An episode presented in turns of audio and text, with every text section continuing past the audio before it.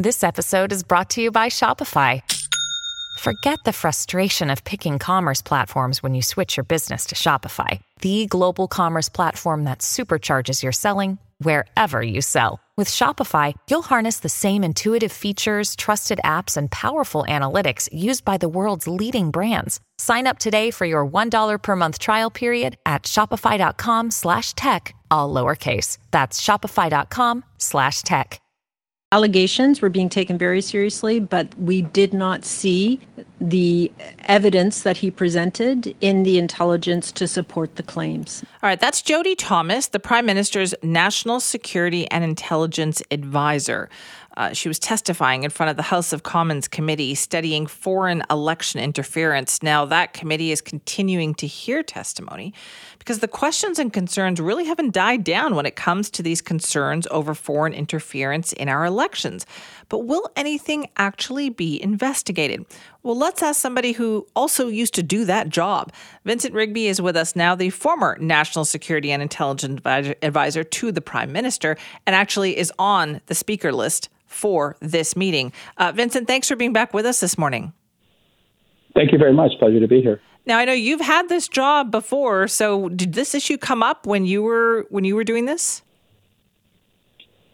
Well, I've always got to be very careful what I say because I still have to adhere to the Security of Information Act, so I can't get into details about what I briefed the Prime Minister. But um, I think the headline yesterday there would have been a headline yesterday if any of those officials had said that the prime minister had not been briefed about hostile state activities, um, including foreign interference. I think you just have to look at the newspaper sometimes to figure out what a national security intelligence advisor would be talking to the prime minister about. So um, did my job in, include uh, foreign interference and hostile state activities and that sort of thing? I mean, absolutely. I think that's just a bit of a no-brainer. But I certainly couldn't give you details about what I briefed the PM on. Right, but that's a good, I think, reminder for Canadians, for all of us, in that a lot of this, these these headlines for us might be new, but for what's going on behind the scenes, a lot of this isn't new, is it?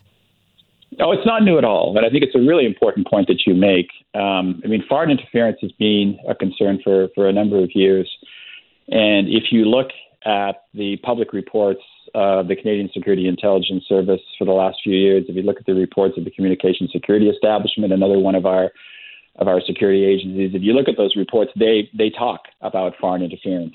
Um, NSICOP, the National Security Intelligence Committee of Parliamentarians, a really great, great uh, body of parliamentarians, did an excellent report on foreign activities, uh, um, foreign interference activities, sorry, uh, three, four years ago.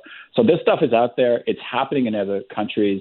None of it, to be perfectly honest, would you comes as a real surprise to me that this stuff has been happening. We all know that it's been happening. The question now is how serious was it at the end of the day? Right. So that's really, I think, what a lot of us, you know, regular people, we have to keep in mind here, Vincent, is that uh, this is issues that our security services deal with on a daily basis. So then, what what do you think? What kind of parameters? What kind of framework should we be viewing all of this through?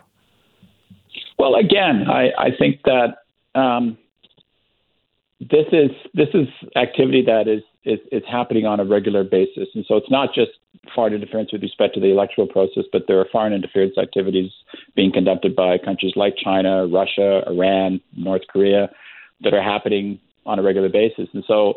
Uh, the, the parameters for me is that we should be having a, a greater public discussion about these sorts of things so that Canadians are more aware. And I've been saying since I retired from the public service that Canadians need to think a little bit more and talk a little bit more about national security issues, and the government needs to talk a little about about them a little bit more. And so, um, I've been saying that we should have, for example, annual threat assessments put out by the government, which actually says, you know, this stuff is happening.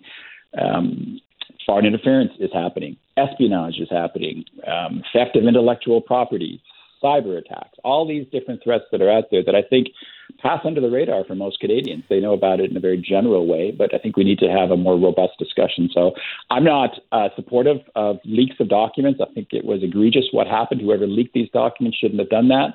But we are having a public discussion now, and uh, that's, that's, not true. necessarily a bad thing in terms of informing Canadians. Well, Vincent, do you think, though, that that public discussion should include something like a public inquiry, which we've heard some of the opposition parties call for? I don't think that the current House committee is going to get to the bottom of this because they don't have access to classified documents. And government officials, as you saw yesterday, are not going to talk about this in any any detail, and nor should they. Uh, they should not go public with intelligence and, and, and get into that because it, it can potentially turn around and be a threat to our national security if they do talk about it, and a threat to individual sources, that sort of that sort of thing. Um, I actually am a big fan of that body I just mentioned, the National Security and Intelligence Committee of Parliamentarians. It is supposed to be a nonpartisan body. It's not a parliamentary committee, it's a committee of parliamentarians. So it's a very important distinction.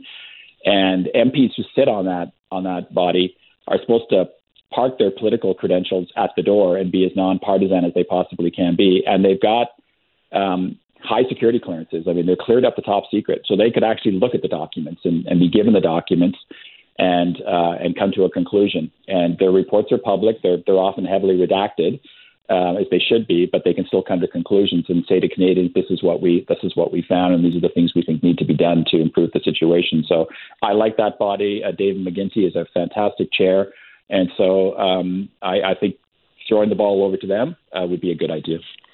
All right. So, are you going to be following along quite closely here? You're, you're, there's a chance you could testify. Is that right?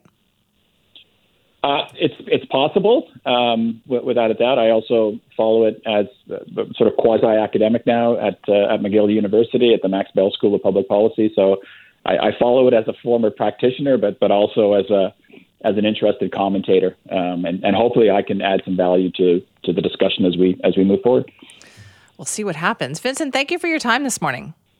Absolutely, my pleasure. Anytime. That's Vincent Rigby, who is a former national security and intelligence advisor to the prime minister. In fact, in the last few years, uh, he was doing that job in January of 2020, retired in September of 2021.